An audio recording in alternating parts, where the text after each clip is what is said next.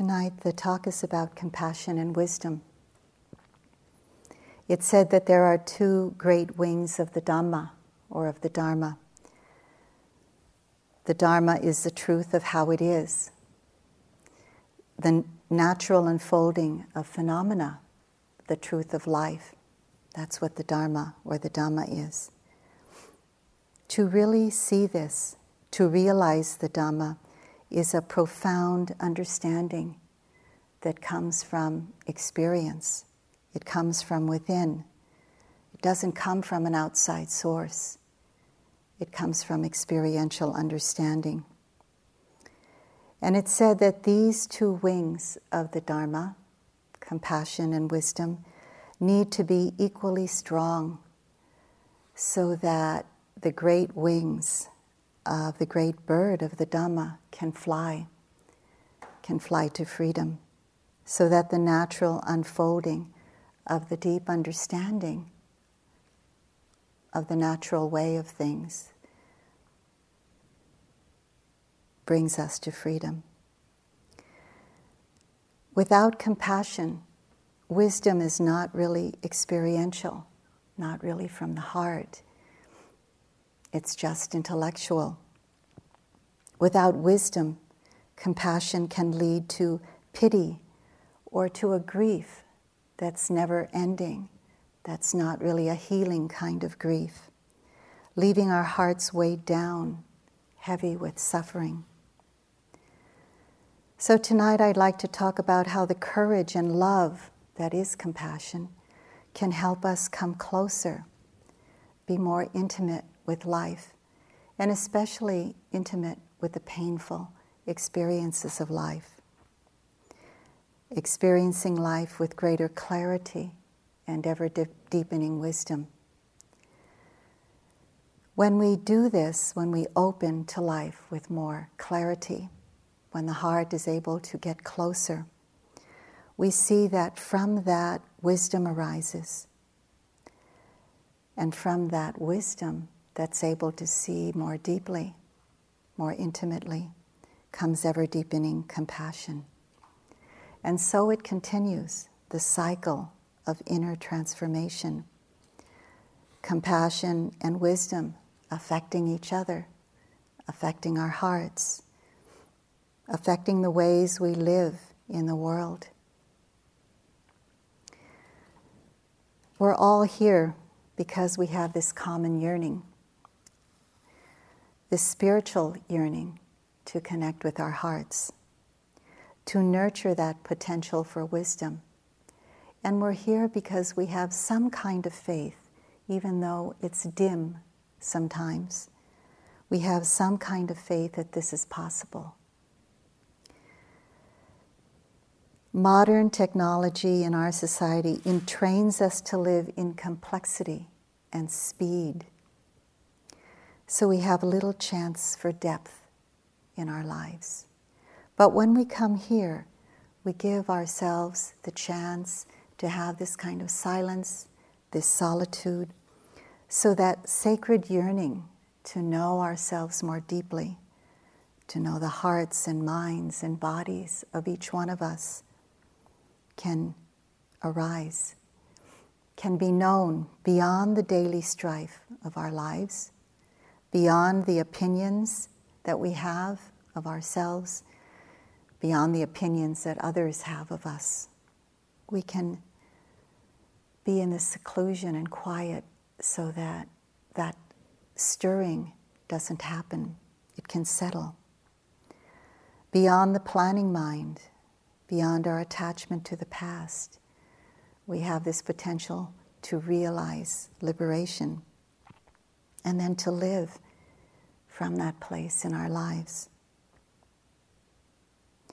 Because of this wholesome yearning that we have to realize the Dhamma, to be free from all the ways that keep us in bondage, we enter a realm of moment to moment awareness. This is our commitment when we're here. We enter it with spaciousness, with a gentleness, with a softness. This is compassion. but we enter it with as much clarity as we can. This is wisdom. When we do this, the truths of suchness, how it is, are revealed. And perhaps the meaning and purpose of our life is fulfilled. Maybe it isn't totally fulfilled. We see many of us who have gone to different kinds of retreats over our lives, we see that bit by bit we feel the fulfillment of our lives. In an old journal, I found a passage where I had written about this quiet desperation that I had, which Munindraji, one of my teachers, translated as spiritual urgency, this kind of quiet desperation to realize something, something deeper than my daily life could provide. This spiritual urgency actually has a word, a Pali word to it, it and it is samvega, spiritual urgency. I couldn't articulate it at the time, but now in retrospect, I can see that I wanted to understand life in a liberating way not just in a way that made it easeful for me or in a way that gave a lot of pleasant experience, but in a way that actually liberated my heart and my mind from the bondage of greed and hatred and delusion. So I asked Munindraji at that time, I was very young in the Dhamma, in my 20s, and I said, What is the meaning of my life? What's the reason for my being alive? And Munindraji replied, To develop wisdom and compassion. And so that's where this reflection, this talk came from. At another time, he asked me, What is my goal in life? What is my spiritual goal? And the only way I knew how to articulate it at that time is to know what God is. I wanted to understand what this undeniably strong direction of my life was all about, feeling it from a very young age. When I answered Munindraji to know what God is, he replied and quoted from the Beatitudes from the Bible. And he said, Blessed are the pure in heart, for they shall know God. He was trying to tell me that when the heart is free from all that obscures clear seeing, from greed, from hatred and delusion, that is the direct experience of this, whatever it's called, in different languages, in different spiritual traditions. And the one that I knew of called it God. So it's not merely knowing this experience in the head, it's a direct experience. It's not merely a concept or a word or a being, even a superhuman being or a super celestial being, apart from this body and mind uh, continuum. It's experiential. So he asked me at that time, Is your heart pure? Is it freed from greed, hatred, and delusion? So at that time, I had enough practice to know and to answer honestly, of course not. It's not. And so, gradually, through mindful awareness, through this practice that all of us are doing here, I came to understand that for me, the path to liberation was about this gradual lessening, this purifying, this letting go of the habits and the tendencies of those habits. That suffering in my own heart and in the hearts of others. Where that arises, could I be mindful of that? It's said that in every moment of mindfulness, there is some purification. So, from the purifying of the unwholesome states of mind, naturally the wholesome, non clinging, love and wisdom arise. So, for my own practice and witnessing others, I see this is true. This is not a myth. This is not theoretical. This is not something that's been stated 2,600 years ago and people are still trying to prove. It has been proven over and over again. So, like you, as challenging as it's been to do so, I've taken time for solitude and silence, to let go, to purify the heart, to pay attention to that sacred yearning for this sure heart's release, to put aside the complexity and speed of life, and to dip into the simplicity and the slowness and the quietness of life, to enter the depth of this moment to moment spacious awareness that we're all practicing. I love this poem by Mary Oliver. Sometimes the poets that talk about nature come so close to what we're feeling and experiencing on this path. So, this is a poem called Entering the Kingdom. And for us, it's this moment to moment spacious awareness.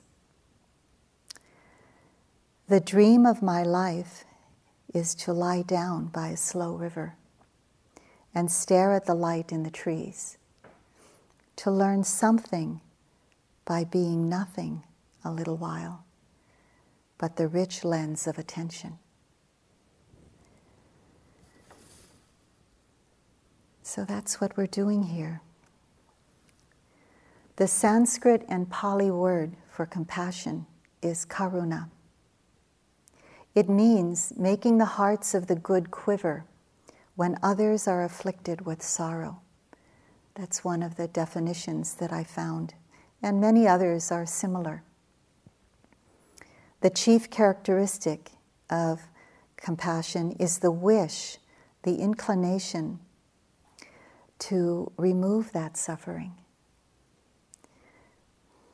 as if that suffering were our own.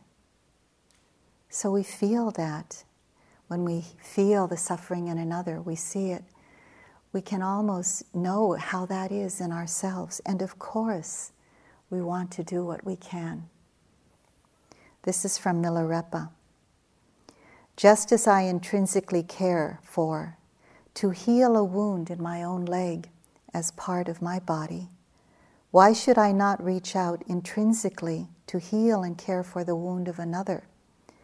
wherever it exists as part of this body. What he's saying is as part of this universal body. So it's the movement of the heart towards what is painful, the movement to alleviate that pain. We feel that in compassion. It's this natural readiness to help. Interestingly, with all this research done, on meditation and the brain.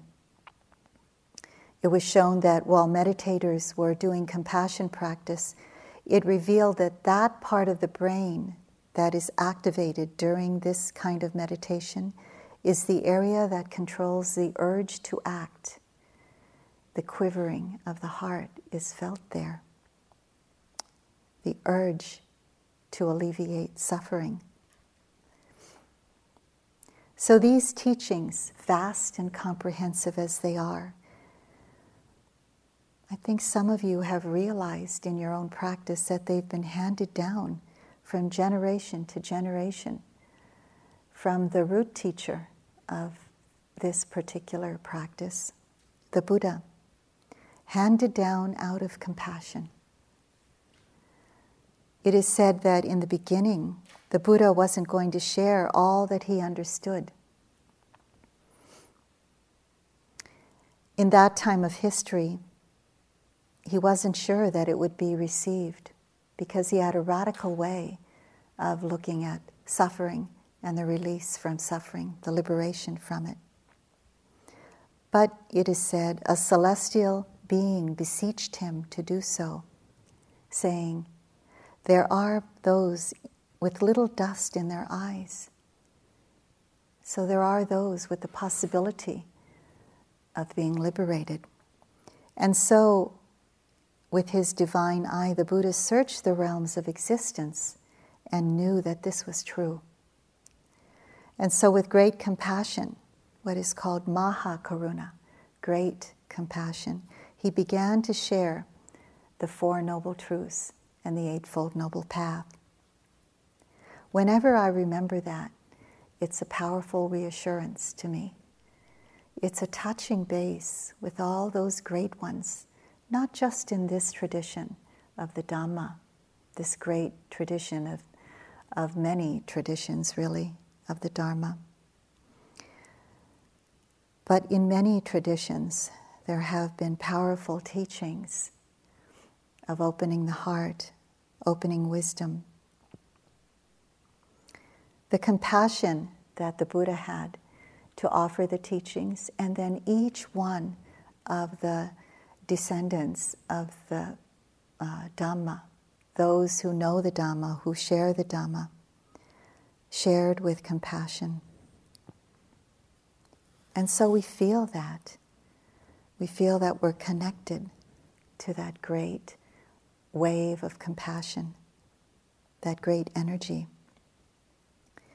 It's said that compassion is loving kindness, actually, that turns towards suffering. It doesn't only turn towards suffering, but it opens to it. Not just suffering in others, but suffering in our own hearts as well. It could be the physical pain of suffering. It could be the heart pain, like emotions, fear, anger, attachment. The pain of the past, the pain of a memory, the pain of worry of the future, sickness, old age, and death. With compassion, when we see that in our own hearts, we know it's easy to face or it's less difficult to face. We can open with tenderness and care and courage. One of the descriptions of compassion is the quivering of the heart. The heart quivers, of course, in response to what's painful, but it still goes forth to do what we can. Maybe it's just to hold that pain like we hold a crying infant. Our hearts quiver because it opens to the vulnerability of the human condition. It can open to this vulnerability without drowning in grief or pity and get all helpless about it. This is called the near enemy of karuna this kind of grief or pity, this kind of helplessness, really. The far enemy is called cruelty. This is when we strike out because we can't stand the pain in our own hearts or in the hearts of another. It's difficult to take. When someone is angry or confused, it's hard for us to see their pain.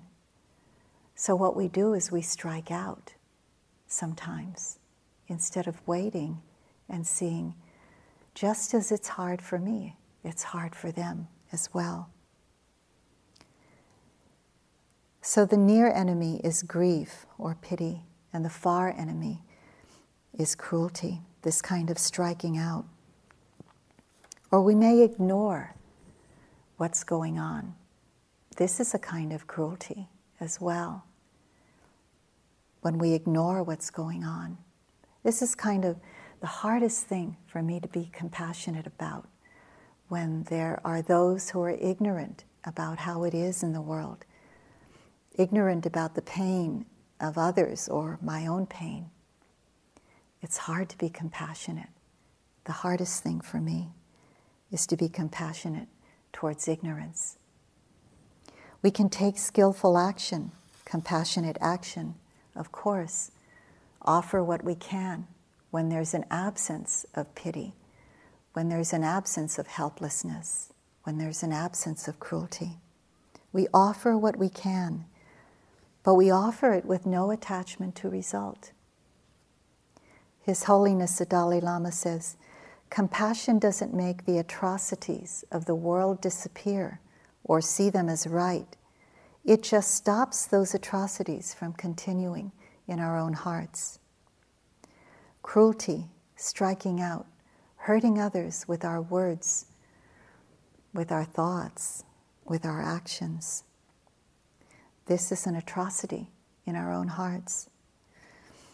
Drowning in unending grief or pity for others or for ourselves.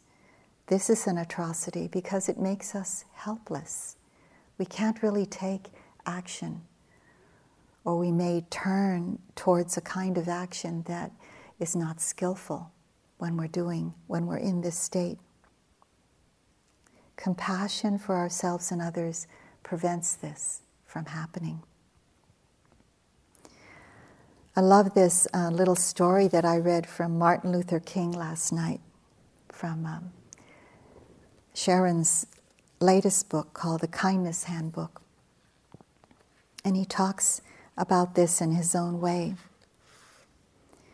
He says, I think I mentioned before that some time ago my brother and I were driving one evening to Chattanooga, Tennessee, from Atlanta.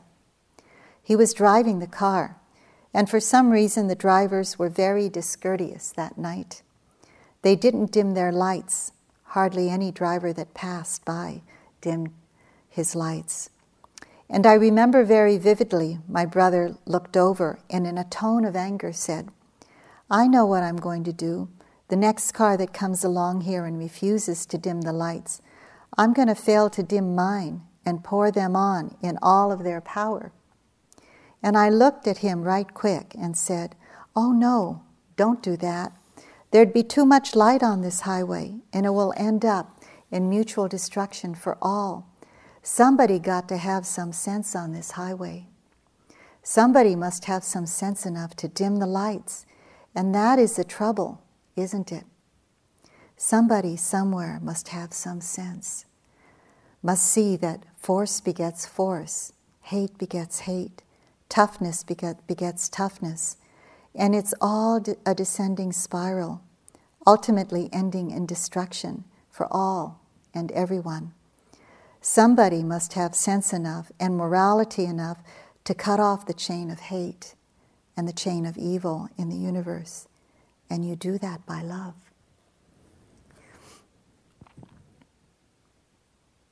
Compassion is courage to do that. Sometimes it takes the greatest courage to respond with love. When somebody is not nice to us or misunderstands us, the hardest thing for me is being misunderstood. And the hardest thing for me is responding with love. I respond with defending myself or blaming others. But of course, I'm learning. The hardest thing is courage to respond with love. But that brings in wisdom to face reality, to face the reality of what's going on in this inner world, of what's going on in this outer world without flinching. It's a tender hearted willingness to face suffering out there, in here, and to say, This too is part of life. How can I shove this aside? We open and connect. We come close to whatever life offers in its exquisite, lawful unfolding. This is because of compassion. It helps us to come close. In this way, wisdom is developed because there's the ability to experience clearly, free from our hopes and our dreams, free from fears, without filters, without pushing away, without striking out, without turning away or ignoring. With compassion, there's a space for all of life to be there, all of life to unfold naturally to be experienced closely and clearly, as hard as it is sometimes. This is from Agnes Au. She wrote an article in the Shambhala Sun about Buddhist women. And I love what she says. She said, I see this path as actually an invitation to strip naked at one's own pace, and in so doing, to experience the vividness of an unfiltered life. The vividness of an unfiltered life. Do we have the courage to open to that vividness of an unfiltered life? This is what compassion and wisdom asks of us the vividness of accepting the first noble truth of life. The Buddha said in different ways that unless the first noble truth is open to, which is the truth of suffering, then the end of suffering would not be seen. The first noble truth is dukkha, sacca. Dukkha is suffering, sacca is the truth. And these two words mean there is the truth of suffering, there is the truth of vulnerability. This is a given in this human realm. This is how it is. The acceptance of that vulnerability to the changing conditions of life, to the big three of sickness, old age, and death. This is what our practice is all about opening to that vulnerability, opening to that change. I'm grateful to all of our teachers and to the Buddha who did not soft pedal this, who told it like it is, who did not hold back the gravity and depth of this first noble truth because they believed in our capacity to experience the Dhamma, to realize liberation in this very life. The Buddha said that the first noble truth needs to be acknowledged, open to, for wisdom to develop. And of course, compassion supports this wisdom. It relaxes the attention because the heart is tender. Tenderness relaxes attention, it relaxes the body. There's less reactivity very naturally when this happens. Mindfulness is not interfered with because there's less reactivity. So the power in all of its fullness and force can be with moment to moment experience, the power of mindfulness. Mindfulness does its job to reflect with pristine clarity what's happening beneath the layers of conceptual reality. It reflects ultimate reality. It takes the awareness beyond or before the defining lines of what is called me, what is called mine, who we think this is in this body mind existence. What we call this body, when we look very closely, when mindfulness is really strong, becomes intangible, becomes thin, becomes porous, seen as dissolving. Various sensations arising, passing away, endlessly, over and over and over again, giving the message for us to see, for wisdom to grow. Mind is not overlaying, cobbling together any concept of what this body is, whether it's the leg or the head or the arm or the shoulder. Not cobbling together a self.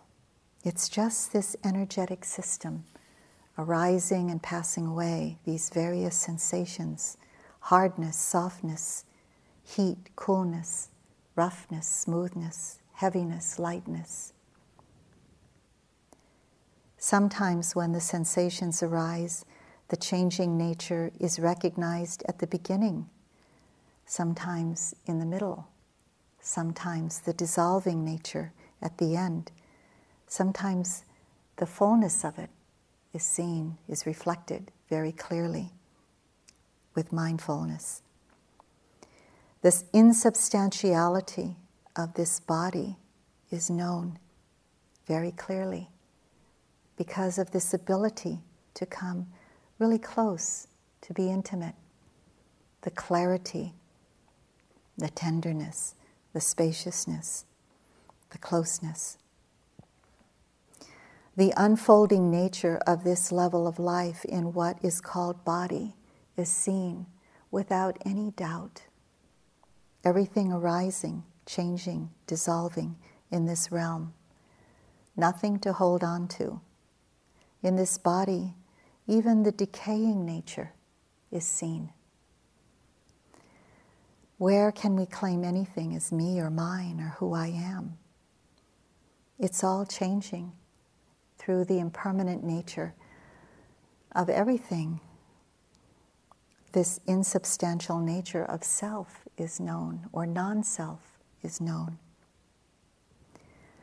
We can't say because of this uh, changing nature, this dissolving nature of anything, we can't say that there is some place, something, some person, some state of mind, some anything that can give us lasting satisfaction because there is nothing that can be held on to, that can be clung to. In this realm of what we call body, this is what is known the changing nature, the not self nature, the unsatisfactory nature of all of life. And what about the realm of the mind, so powerful yet so ephemeral as well?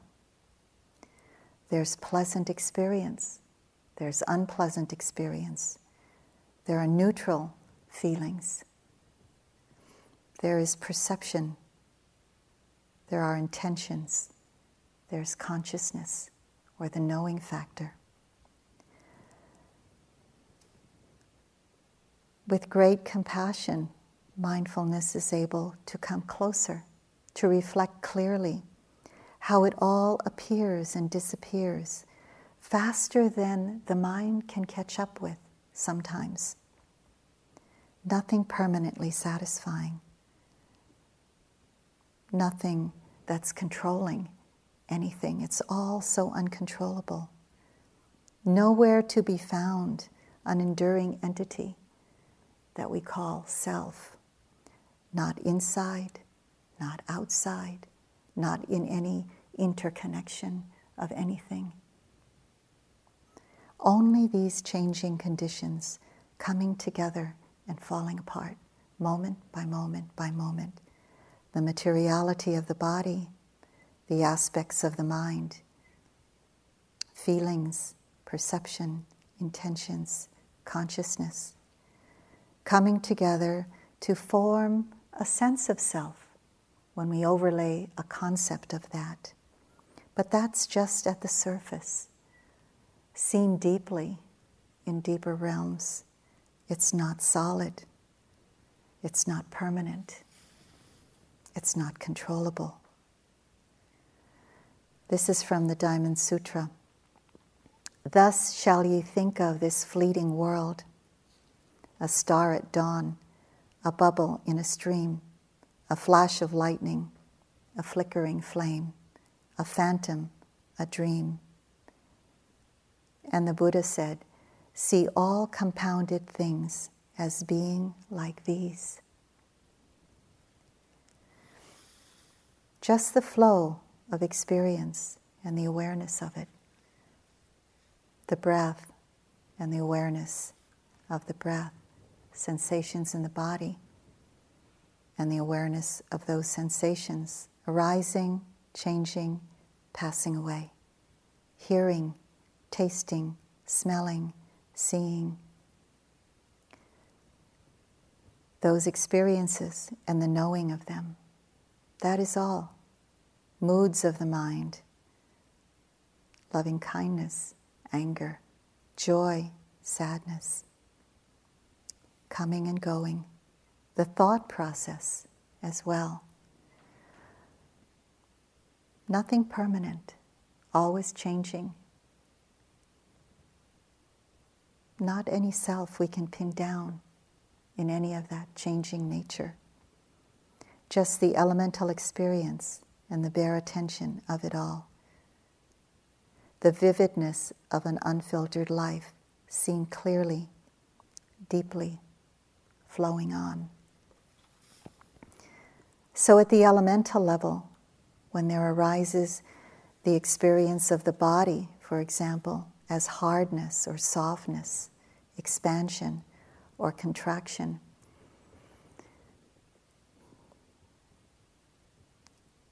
in a conceptual way, we call this the earth element.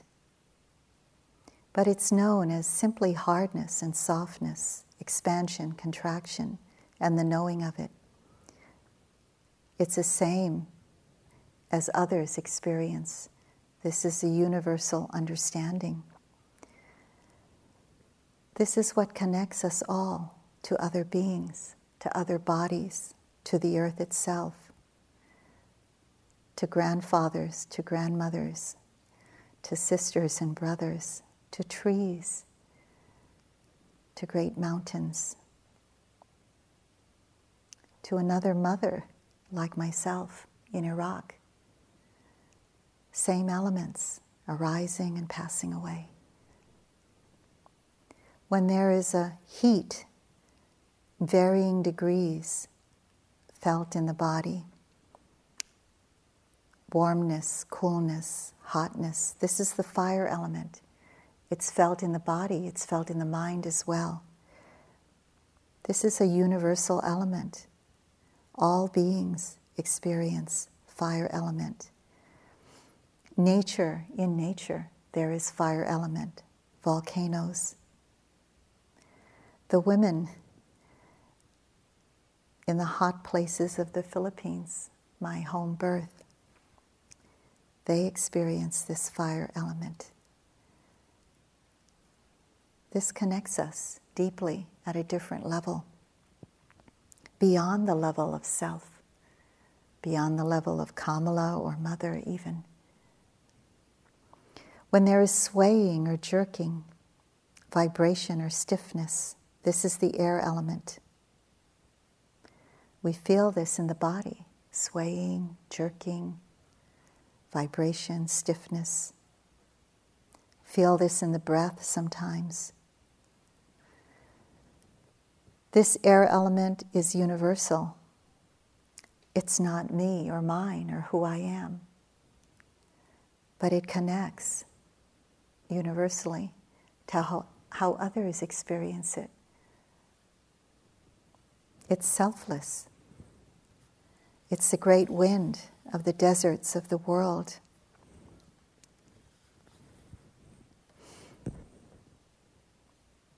The water element binds everything, it coalesces, it coheres, all of these elements together sometimes.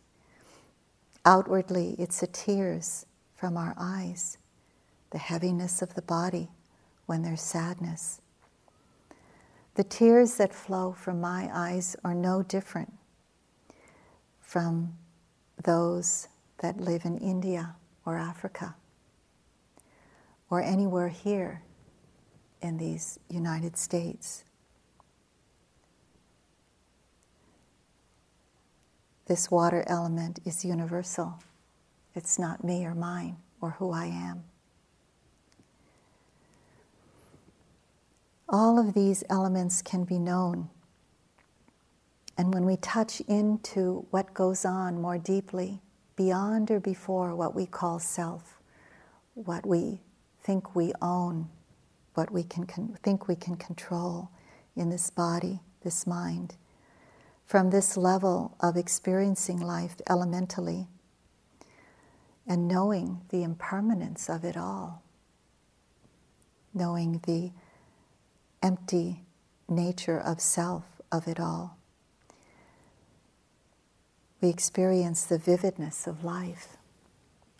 It's much fuller, it's deeper. It's not just at the surface, it's not confused. There's much more wisdom.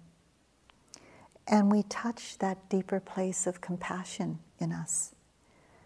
How can that person that I don't even know, that has tears flowing from their own eyes, how can they be different from this heart that's when there's sadness, there are tears from my own eyes? It opens my heart to compassion.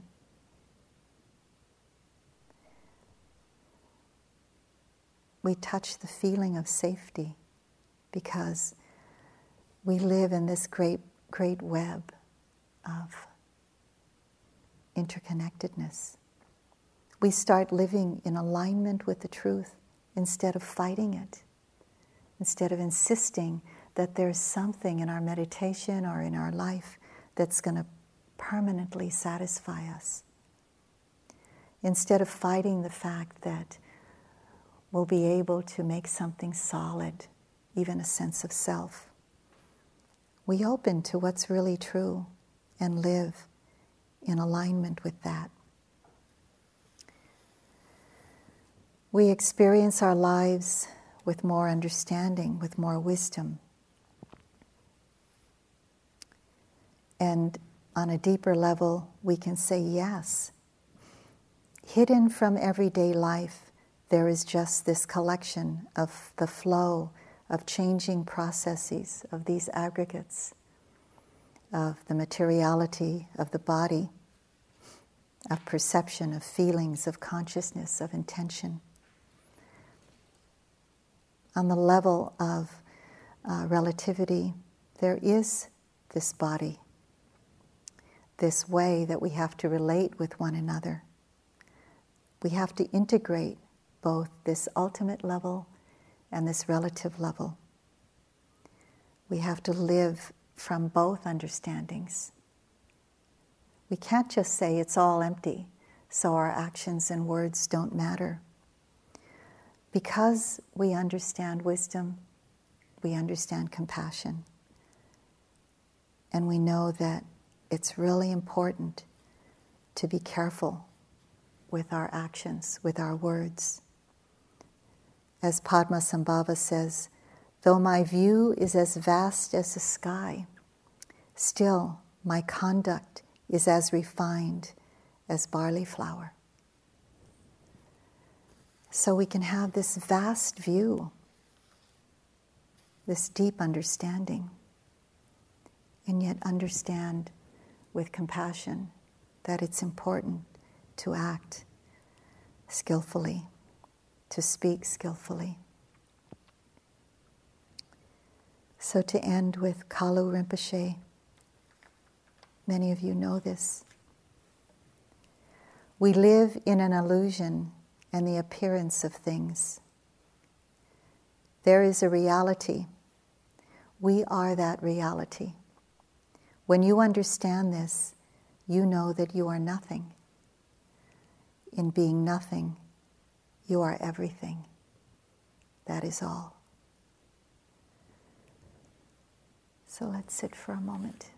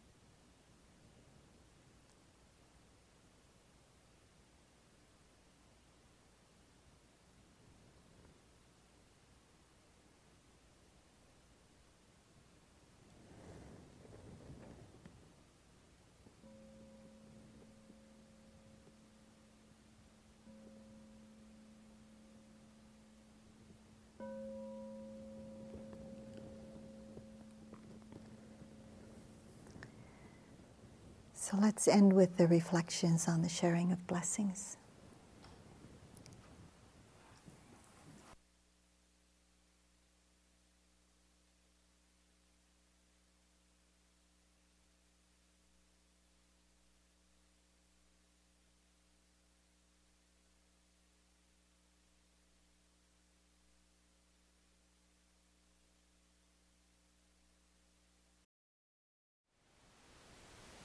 Thank you for listening.